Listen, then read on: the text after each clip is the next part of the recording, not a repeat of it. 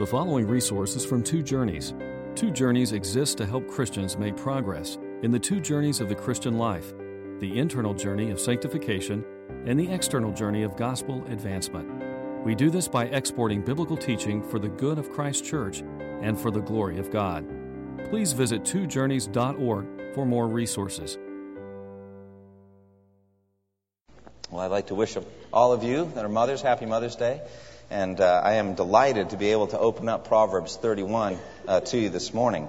Uh, we were talking in the staff, uh, and none of the staff had ever heard an exposition on Proverbs 31. We'd heard it read or alluded to it a number of times, but to actually go carefully through the Word has been a rich privilege for me over the last few weeks, and I rejoice in that.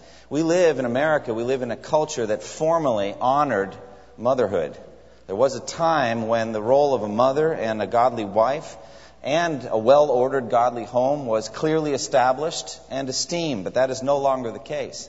In the last 50 years, we've seen kind of a universal cultural attack on the concept of a godly wife and mother and a well ordered home. Uh, recently, I came across one of these books uh, written by a woman named Susan J. Douglas. It was entitled The Mommy Myth The Idealization of Motherhood and How It Has Undermined Women. Now, it attacks the basic idea of the perfect housewife, the unattainable standards of a well ordered home and well mannered children, with finely honed sarcasm. I have to admit it was somewhat humorous to read, but the message was terrible.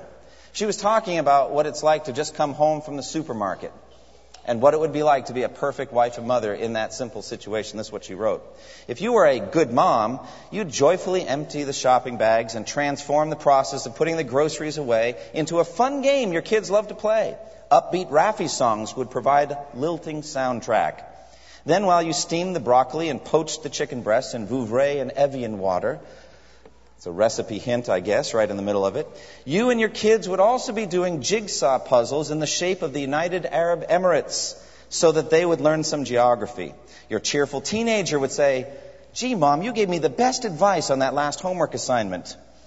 When your husband arrives, he is so overcome with admiration for how well you do it all that he looks lovingly into your eyes, takes your hand, kisses you, and presents you with an anniversary bracelet. The children chatting away happily help you set the table, and then they eat their broccoli. After dinner, you all go out and stencil autumn leaves on the driveway. End quote. Well, let me tell you, there's a great deal of mockery about the image of a home homemaker and a godly wife. She, this author, mentions June Cleaver nine times in the book, every time with a sense of mockery. She's the picture of the ideal 1950s style housewife. But I believe that the value of a well ordered and godly home has never been clearer in American society now that it's under attack. And there has never, in my opinion, been a greater need for the church to step up and speak clearly and truthfully and with words of great encouragement and praise to this very issue. This is the time for the church to step into the breach and to speak the truth about what it means to be a godly wife and a godly mother. And I can't think of no better passage to do that than Proverbs 31, what's commonly called the virtuous wife. The context is very interesting. Uh, Proverbs 31 is the final chapter of that book of practical wisdom. The book of Proverbs, rubber meets the road wisdom, how to live everyday life uh, in a wise way. The final chapter is interestingly advice given by a godly mother to her son who's sitting on the throne. She's, in effect, I think, a queen mother. King Lemuel is not one of the Hebrew kings. He's not mentioned anywhere else in the Bible. Uh, and so in Proverbs 31, it says, the sayings of King Lemuel, which he learned from his mother. And here we see the influence of a godly mother over a whole life, not just at the very beginning. Her desire is that his reign should prosper, that the nation should flourish under his rule. And she warns him specifically to show restraint uh, concerning women and wine. Look back a little bit at Proverbs 31, 2 and 3. There she says this, O, o my son, O son of my womb, O son of my vows, do not spend your strength on women and your vigor on those who ruin kings. In contrast to the kind of woman who can ruin a man, who can ruin a king, she wants to set up an ideal woman the kind of woman he should seek to be his wife and his helper uh, in his rule. But this advice is not just for him and how he personally is going to find a godly wife, but really extends to all of the marriages that would make up uh, his reign. A nation is only going to be as strong as the health of the homes. And therefore, this woman is not necessarily the wife of a king, but it says her husband is respected in the city gate, etc. This is a universal advice given for all wives and all marriages in his reign and in his realm. Now, this passage, Proverbs 31, has perhaps the greatest potential to put women under the pile and make them feel discouraged than any other chapter in the Bible. Perhaps you might have looked down and said, Oh no, here's Proverbs 31. And more ways that I can feel terrible about myself as a wife and a mother. This is not what it's meant to do. I actually believe there's no more reason for a woman to feel discouraged when reading Proverbs 31 than any of us should when we read the Sermon on the Mount. Who can live the Christian life depicted perfectly in the Sermon on the Mount? None of us can. And yet there it is, standing, uh, beckoning us higher in our lives. Or even just a simple line from the Apostle Paul in one of his, his epistles, like Ephesians 4 2 says, Be completely humble and gentle. Be patient, bearing with one another in love. Now, does that put you under the pile to read that? I, it could. You could say, when have I ever been completely humble and gentle, patient, bearing perfectly with one another in love? None of us ever does any of this perfectly. But the Word of God stands for the upward call of God in Christ Jesus, beckoning us up higher. And so Proverbs 31 does that. It's not meant to be a discouragement, but rather an encouragement and an exhortation. So, what I'd like to do is just go through these verses and try to draw out aspects of this virtuous woman, this virtuous wife. Let's begin with her description in verse 10. She is a wife of valor. Uh, it says in verse 10, a wife of noble character. Who can find that passage in the NIV gives us noble character? Literally, it's a wife of courageous virtue. I found this interesting. The Hebrew word used here is sometimes translated army, like a powerful army or a, a, man of valor, a courageous man of valor, someone like Simeon or, or, or Samson or Gideon or David who can take on a battle and fight courageously. David's mighty men of valor, the same word is used here. You know all of his list of mighty men. Like this man in 2 uh, Samuel 23 20. Benaiah, it says, was a valiant fighter. The same word is used here in verse 10. He performed great exploits. He struck down two of Moab's best men. He also went down into a pit on a snowy day and killed a lion. So that's the nature of this word. It's a, it's a word of valor, of courage, of strength. Now, the Proverbs 31 woman has shown, in my opinion, no less valor in putting together a godly home, and being a godly wife, than this man Benaiah who went down and killed a lion on a snowy day. Now, you may ask, what is so courageous about the woman of valor? Well, again, the focus of this woman is the maintenance of a godly home. A godly home is an oasis of peace and rest and renewal and strength, spiritual strength, in a maelstrom of satanic rebellion against God.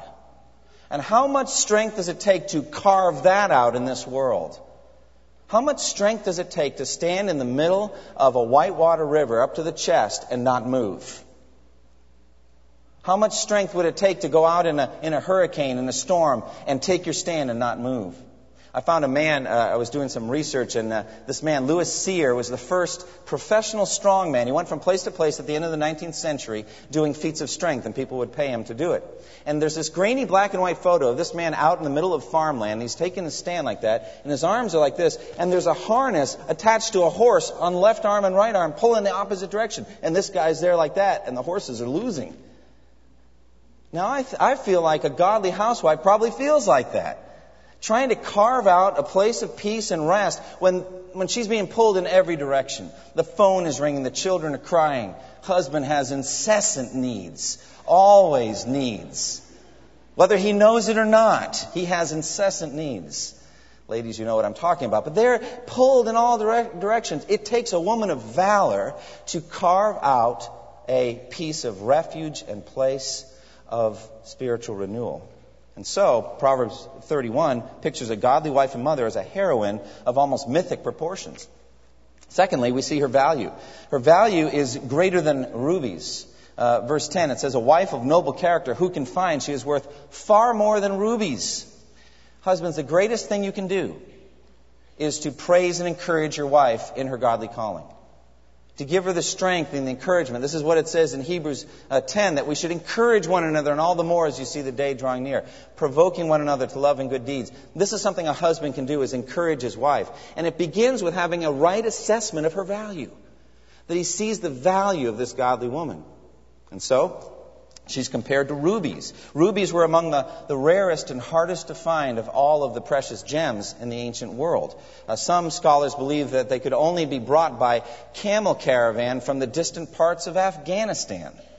And so they were very rare, perhaps even rarer than, than diamonds or pearls were rubies. And, and the statement right there, a, a woman of noble character, who can find, implies that she's very difficult to locate. She is rare. Now, all over the world, men are searching single men searching for the perfect wife. For the perfect wife. And looking at it from a worldly point of view, looking at worldly standards, what does it take to be a perfect wife? Well, the standards are much lower in the world than they are listed here. Usually they have to do with physical beauty and external qualities. At the end of Proverbs 31, it talks about charm and beauty, saying charm is deceptive and beauty is, is vain. The Bible itself acknowledges how difficult it is to find a godly wife and a godly mother. It says in Proverbs 19:14, "Houses and wealth are inherited from parents, but a prudent wife is from the Lord." And so we see her incredible value. Thirdly, we see her focus, and her focus is a godly home life. The entire focus of this virtuous woman is setting up or carving out in the middle of that hurricane storm of satanic opposition to God, carving out a place of refuge and peace for herself and her husband or family. Now, mark this. She is not cooped up. She's not penned up. She's not chained to the stove. She has a wide scope in her life and ministry. Look at verse 14. It says she is like the merchant ships, bringing her food from afar. Verse 16 says she's out considering a field and buying it. Verse 20 says she opens her arms to the poor and extends her hands to the needy. So she's out in the community, she's out doing things, but the focus of her activity is the blessing of the home. That's her home base, it's the center of her ministry. She's a constant blessing to her husband and to her children. Now, in the 21st century, women are hearing constantly a siren call away from the home and out into the professional workplace. It's going on all the time. Uh, some of this mockery, like I read earlier, is part of that. You feel like you're going to be a person of no consequence if you were to stay at home. You're only a wife or mother, only a housewife, made to feel like you're nothing if this is what you do. Now, it can hardly be argued after what's happened in the last 30 years uh, that women do not have the intelligence or the capability or the drive or the inventiveness or administrative ability to be successful out in business. They're doing it all the time. It's going on right in front of us. So the question is not, can a woman do this? The question is, what is God's best? For herself, for her husband, her children, for the kingdom of God. Not can I do this, but what is best? What will produce the greatest eternal fruitfulness? And I think only God can tell us what that is. He knows how to organize a world. He knows how to organize a family, a church, and a society. So the question is not what can I do, but what is best for me to do? What should I do? Now, I think it's easy to underestimate the value of a well ordered home. People who sneer at homemaking, sneer at the value of a godly home, who make jokes about June Cleaver, they don't know what they're talking about. They don't have any sense of the value of a godly home. God places a high value on the physical side of life. He gave us bodies. And there's something to be said for a lifetime of nutritious meals, of, of an organized home, of clean sheets, of uh, the physical side of life that this godly woman is ministering to. The, the husband himself needs a place where he can come and be, and be encouraged, where refuge, a refuge for him, where he can be renewed and strengthened, or else he's going to easily become discouraged or slide off into mediocrity. She is setting up a base of operations for her, uh, for him to advance the kingdom of God, and they do it together. And so, therefore, I think a godly wife and a godly mother, uh, her, her focus being on the family, her life is only as valuable as the souls of the people in that family. And God says those are infinitely valuable. Fourth, we see her character, and it's one of comprehensive wisdom. Now, I went through verses 10 through 31 very carefully. I read through every verse, and I drew out from each verse whatever virtue or character trait I could find. And I ended up with 27 different character traits. And I thought, this is going to be the longest sermon I have ever preached in my life.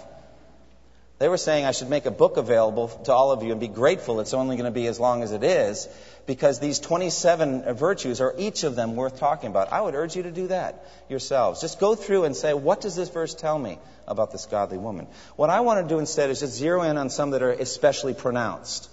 This is not exhaustive, but rather just suggestive of the virtues, what kind of person this is.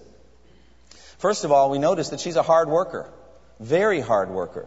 Now look at verse 27. It says, She watches over the affairs of her household and does not eat the bread of idleness. Or the Twinkies of idleness, if you will, something like that. Whatever would cause a sense of idleness and pleasure seeking, this woman is not involved in that. Please don't come and tell me I like Twinkies. I know that you probably like Twinkies. That's not what I'm saying. That's not her home base. She's a hard worker. Look what it says in verse 17. She sets about her work vigorously. Her arms are strong for her task. And so she's a hard worker. Secondly, we notice her cheerfulness. Uh, in verse 13 in the New American Standard, it gives us this. She looks for wool and flax and works with her hands in delight. The Hebrew word here is really rich. It's a, it's a rich word, a sense of the delight that she has in the work that she does. She's not grumpy or irritable. And why should she be when she's taken her God given gifts and talents and skills and making them available to enrich those that she loves and to advance the kingdom of her Savior? So there's no grumpiness or irritability here. She is delighted to do what she's doing.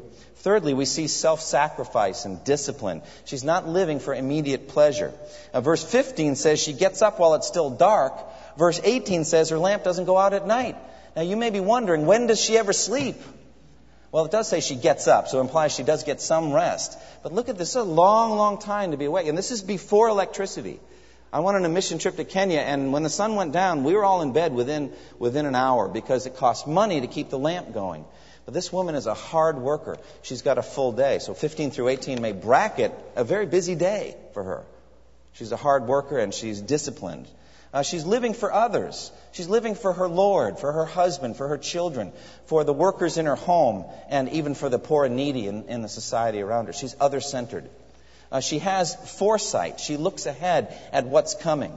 Look at verse 21. It says, When it snows, she has no fear for her household, for all of them are clothed in scarlet. Now, snow is obviously very rare in Palestine. It's not likely to come. I looked it up, and there's only 21 uses of the word snow in the Old Testament, and most of them are metaphorical, like our sins will be washed white as snow, this kind of thing. It was not a common experience, yet this woman has had the foresight to get ready for a snowy day. Uh, she's ready when it comes because she has foresight. Look again at verse 25. It says there, she is clothed with strength and dignity. She can laugh at the days to come. It's so easy, isn't it, to slide into anxiety. All of us, not just women, but men as well, to be anxious about tomorrow. But she's not anxious because, first and foremost, she fears the Lord and trusts in Him. But secondly, she's done what she can under God's uh, leadership to provide and get ready uh, for the future. So these are some of her character aspects. Fifthly, we notice her works. Her works are fruitful, they are skillful and plentiful, both inside the home and outside the home. Within the home, she is blessing her husband with every good thing that he might need for his life and ministry. Also, she's providing him and her children and, and even the poor with food and clothing. She's skillful in this way. We were talking just as we were waiting to come in here about the making of garments. And perhaps you've been to some of these, these pioneer sites where it shows how they would spin from flax or other things and make thread, and then thread would eventually be uh, woven into cloth and then uh, sewn into garments. This woman had the whole thing from alpha to omega, from A to Z. She knew how to, how to make clothes. A skillful woman. She also spoke uh, wisdom uh, to her children, and we'll talk about this. We're going to finish with it, talk about it in a moment. And she manages the affairs of her household. There's the gift of administration. She looks after details of a household, her husband, her children, servants, all of them needing direction. So that's inside the home. What about outside the home? Well, she buys well. She's a good shopper. She knows, uh, she looks with discernment at what's the best thing to buy. Uh, look at verses 13 through 16. It says she seeks wool and flax and works with willing hands, as we said.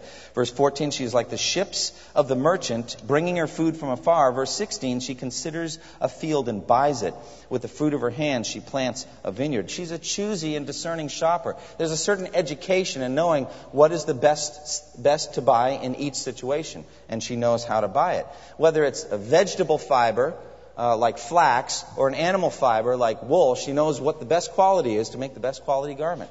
And so it is with a meal. The best uh, ingredients go into making the best meal. Papa John tells us that. If you're going to have the best pizza, you're going to have the best ingredients, right? So this woman knew that long before Papa John. She says she's going to go like a merchant ship from afar to get the best ingredients for the meal. She understands that big things come out of little things and little things matter. And she chooses with quality.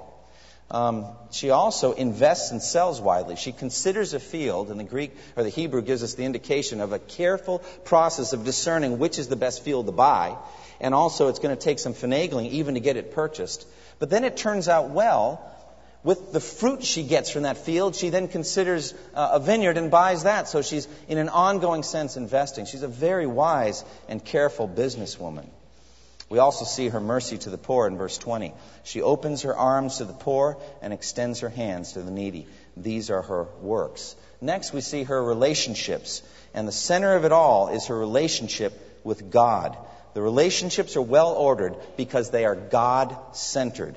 The fear of the Lord is foundational to this woman's personality. It's the center of everything she is and does. Now, this is really the center and the, the beginning, middle, and end of the whole book of Proverbs, isn't it? In Proverbs 1 7, it says, The fear of the Lord is the beginning of knowledge, but fools despise wisdom and discipline. That's the beginning, verse 7 of, of, Proverbs 1. But here at the very end, in verse 30, it's charm is deceptive and beauty is fleeting, but a woman who fears the Lord is to be praised.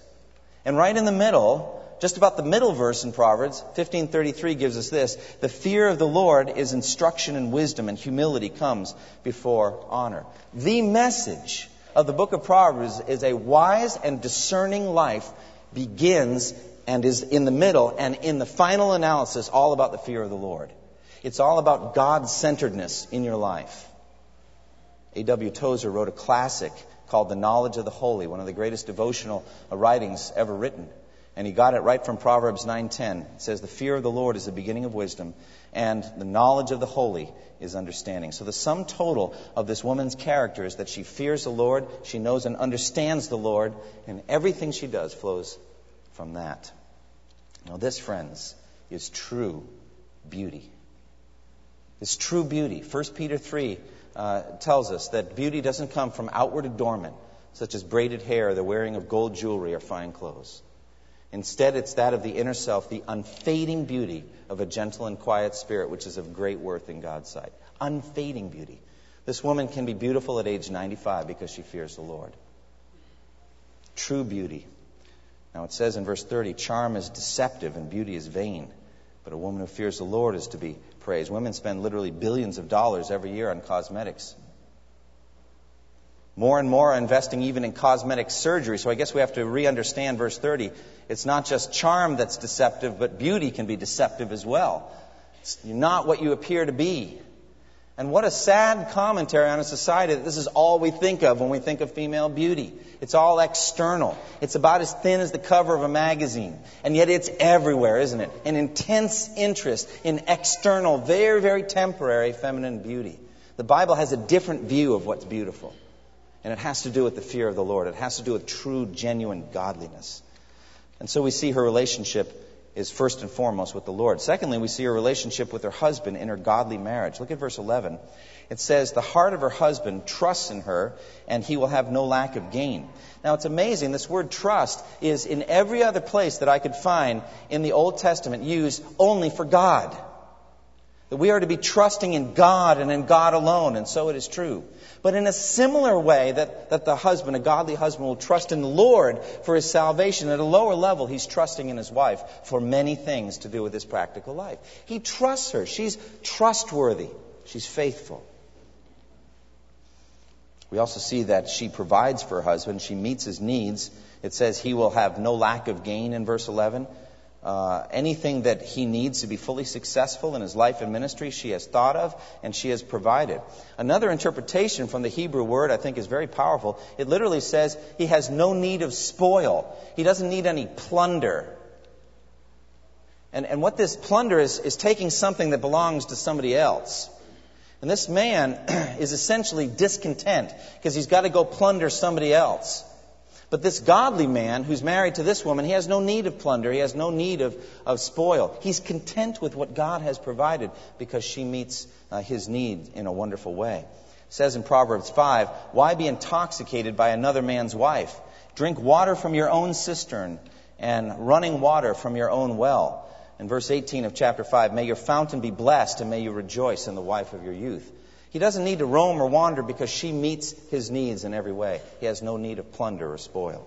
And we see also their lasting relationship. Look at verse 12. She does him good and not harm all the days of her life. Till death parts them, she is committed to this one man. And I've seen some godly women in this church that nursed their husbands right through to day, the day of their death at great sacrifice and done it cheerfully. There's a lasting relationship. Then, in terms of her marriage, we see also finally her husband's place in society. Proverbs 31 seems to draw a direct connection between the quality of this man's wife and the esteem with which he's held in society. Because he's got such a godly wife, he is freed up and empowered and able to go be everything God wants him to be as well. So look down at verse 23. It says, Her husband is respected at the city gate, where he takes his seat among the elders of the land. Now, first, let's understand what kind of man is this kind of woman going to choose for a husband, right? She's not going to be just uh, very, very careful about wool and flax and marry just any guy. She's going to marry a godly man who's worthy of her respect. And so, for you young men, as you're growing up, you ought to think about that. If this is the kind of, of woman you want, if this kind of wife you want, then you need to be a certain kind of man. So she, I'm certain, is very careful about what kind of man she chose to marry. But then she does everything she can to make him be everything he can be. And he is respected uh, at the city gate where he takes a seat among the elders of the land. You know, a godly man, fully successful, who has a great impact for eternity, he doesn't do it alone. God has brought a helper suitable for him, and she deserves as much reward and praise as he does for whatever uh, he accomplishes. And so we see her godly uh, relationship with her with her husband. Uh, we also see finally her godly relationship with her children. I'm going to take this whole section and bring it to the very end of the sermon. She invests herself in preparing her children for eternity, and we'll talk about that at the end of the message. Seventh, we see her reward, both temporal and eternal. First, we see her temporary or temporal uh, reward from her husband and from her children. Now, when I say it's temporal, it doesn't mean it's not important. It is important for her husband and her children to praise her. Pause the sermon for a minute. Men, this is Mother's Day. Okay? You know what to do. End of pause. Back to the sermon. Okay? It is very important for men to take the time creatively and intelligently to praise their wives, the mother of their children, and to praise their own mothers as well. And so we see her praise and also praise from her children. Verse 28 and 29. Her children arise and call her blessed, her husband also, and he praises her. Many women do noble things, but you surpass them all. Oh, she'll love to hear that. If she thinks you really think it. And so you have to kind of earn the right so that it's not a matter of flattery, but throughout the year, not just on Mother's Day, but 364 other days a year, earn the right to say it so she'll believe it on Mother's Day, that that's what you really think. We also see praise from her neighbors and elders in the land. Verse 31 Give her the reward she has earned, and let her works bring her praise at the city gate. And so she gets esteem from society, from the culture, from the church, let's say, from people who see the value of what she does. But uh, does she care ultimately about these things? No. No, not ultimately. Ultimately means the highest place. What does she really want? What is her true reward? Is it not praise from God? Isn't that what she wants? It's that God would see, that God would know, that God would praise her. Now, do not think it uh, immoral or wrong or sinful for a woman or a man to desire to be praised by God. It is the reward we will get at the end of a faithful life, where the Lord will say to us, Well done, you good and faithful servant. You've been faithful with a few things. I'm going to put you in charge of many things. Enter now into the joy of your master. Is that not your yearning? Isn't that the reward you're hoping to store up day after day by faithful service? That God would see what you do and praise you for it. Well, that's the reward she's going to get. Look at verse 30, it says, A woman who fears the Lord will be praised. There's a future tense. There's a yet future praise she is living for. That's what she wants. Now, one of the discoveries I made as I was preparing this sermon was the connection between Proverbs 31 and Matthew chapter 10. It's a connection I'd never really seen before, but it kind of clicked in for me this week. Now, you might think, what does Matthew 10 have to do with Proverbs 31? Well, in Matthew 10, Jesus is sending his, his apostles out two by two to go out and witness, to share the gospel, to advance the kingdom. It's a very important part of Matthew. He's entrusting them at an early stage the ministry of reconciliation. They're going to go out. And this is the instruction he gives. In Matthew 10 11, he says, Whatever town or village you, you enter, search for some worthy person there and stay at his house until you leave. In other words, get a base of operation and don't move from it. Just stay there. And let them feed you, let them care for you, let them renew you in the evenings, let them pray for you, and then you go out and you minister. You say, okay, well, if I'm going to host the apostle, uh, what do I get? You may ask. Well, at the end, he deals with that. In Matthew 10, verse 40 through 42, he says, He who receives you receives me, and he who receives me receives the one who sent me. Anyone who receives a prophet because he is a prophet will receive a prophet's reward. And anyone who receives a righteous man because he is a righteous man will receive a righteous man's reward. And if anyone gives even a cup of cold water to one of these little ones because he is my disciple, I tell you the truth, he will never lose his reward. A cup of cold water? And you won't lose your reward? What does a godly wife do but provide decades of a base of operation for her husband to go out and do his life and ministry. She will never lose her reward. And as a matter of fact, according to the logic of Matthew 10, she gets the exact same reward he does. Whatever he's out doing, if she's the base of operation for him and he comes back and gets renewed and goes back out, she gets the same reward he does. Now that is rich, isn't it? That's the reward that she's hoping for. That's what she's yearning for.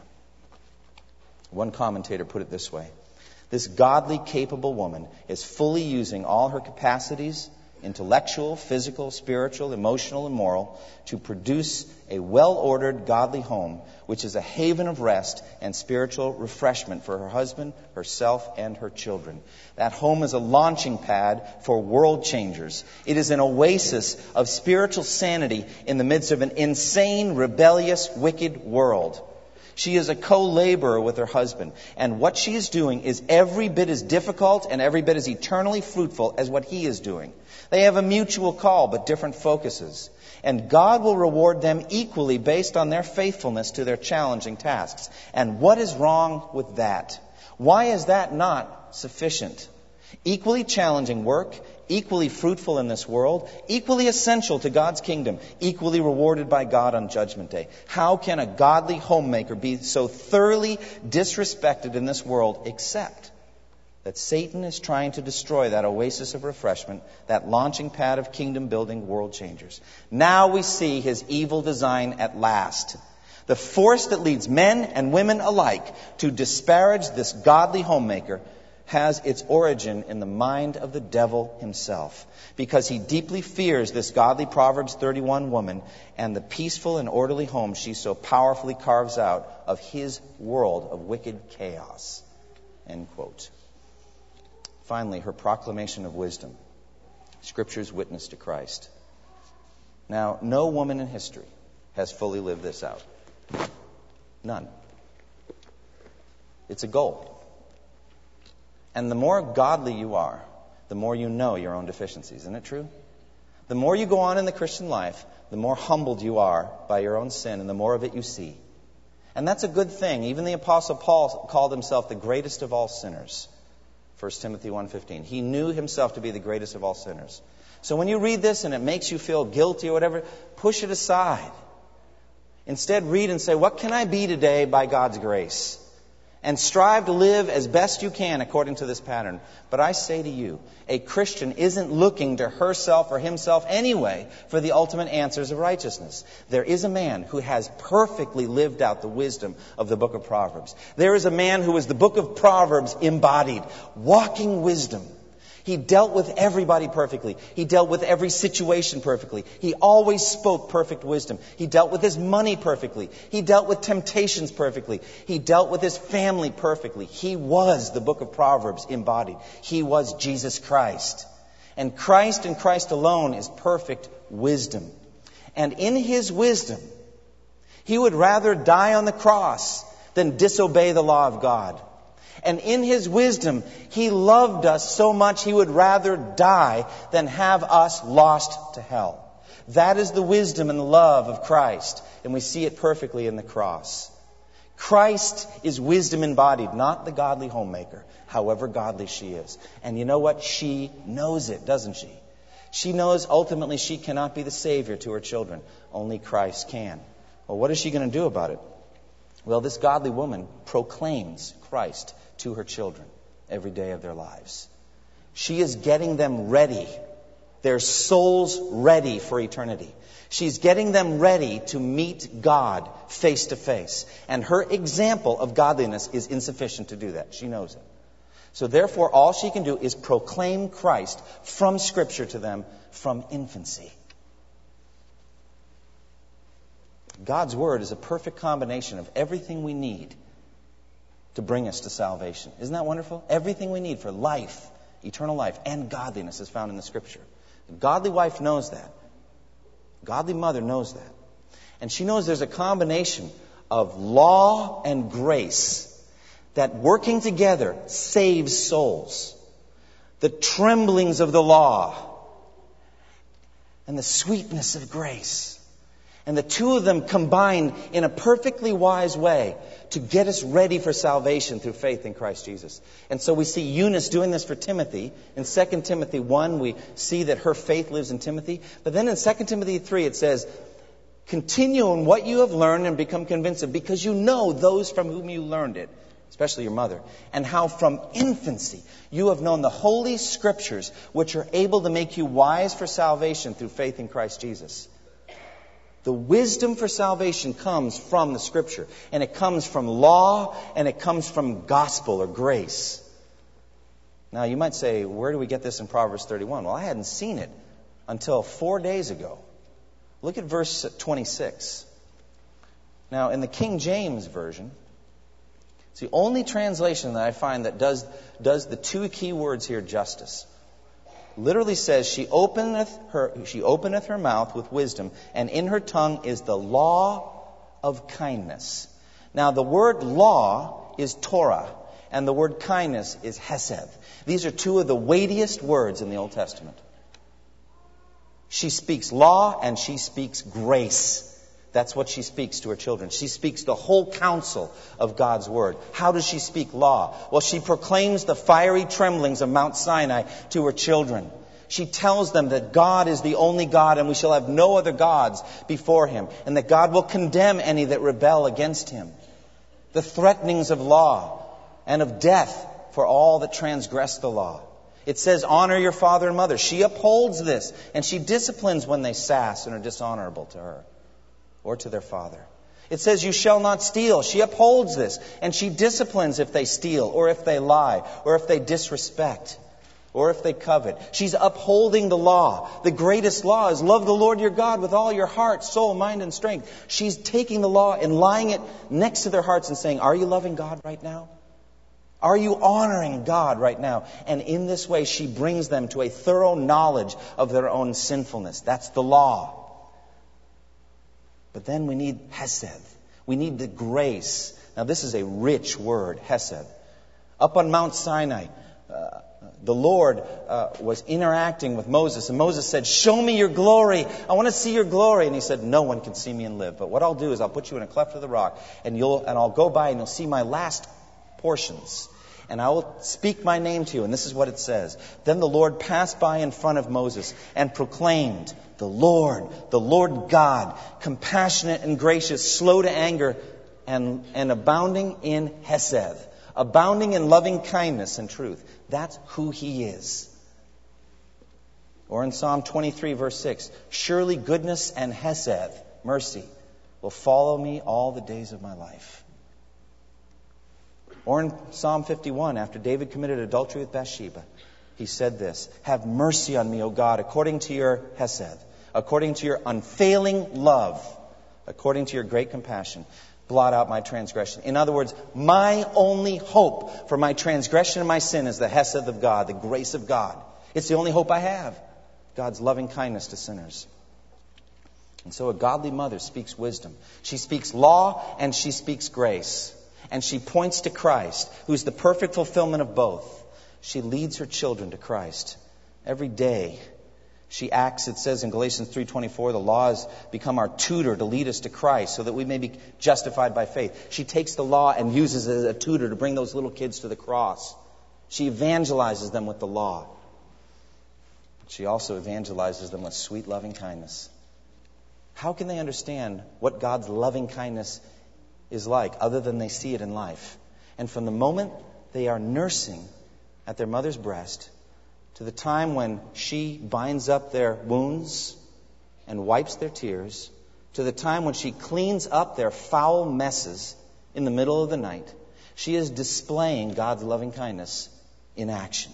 They are learning what it's like that God is a loving kindness, a God of loving kindness, that He covers over grace. How many times do the children come and have to apologize to their mothers for sin? And she grants them lovingly, graciously forgiveness. She's gentle with them, and she shows them the love and the mercy of God.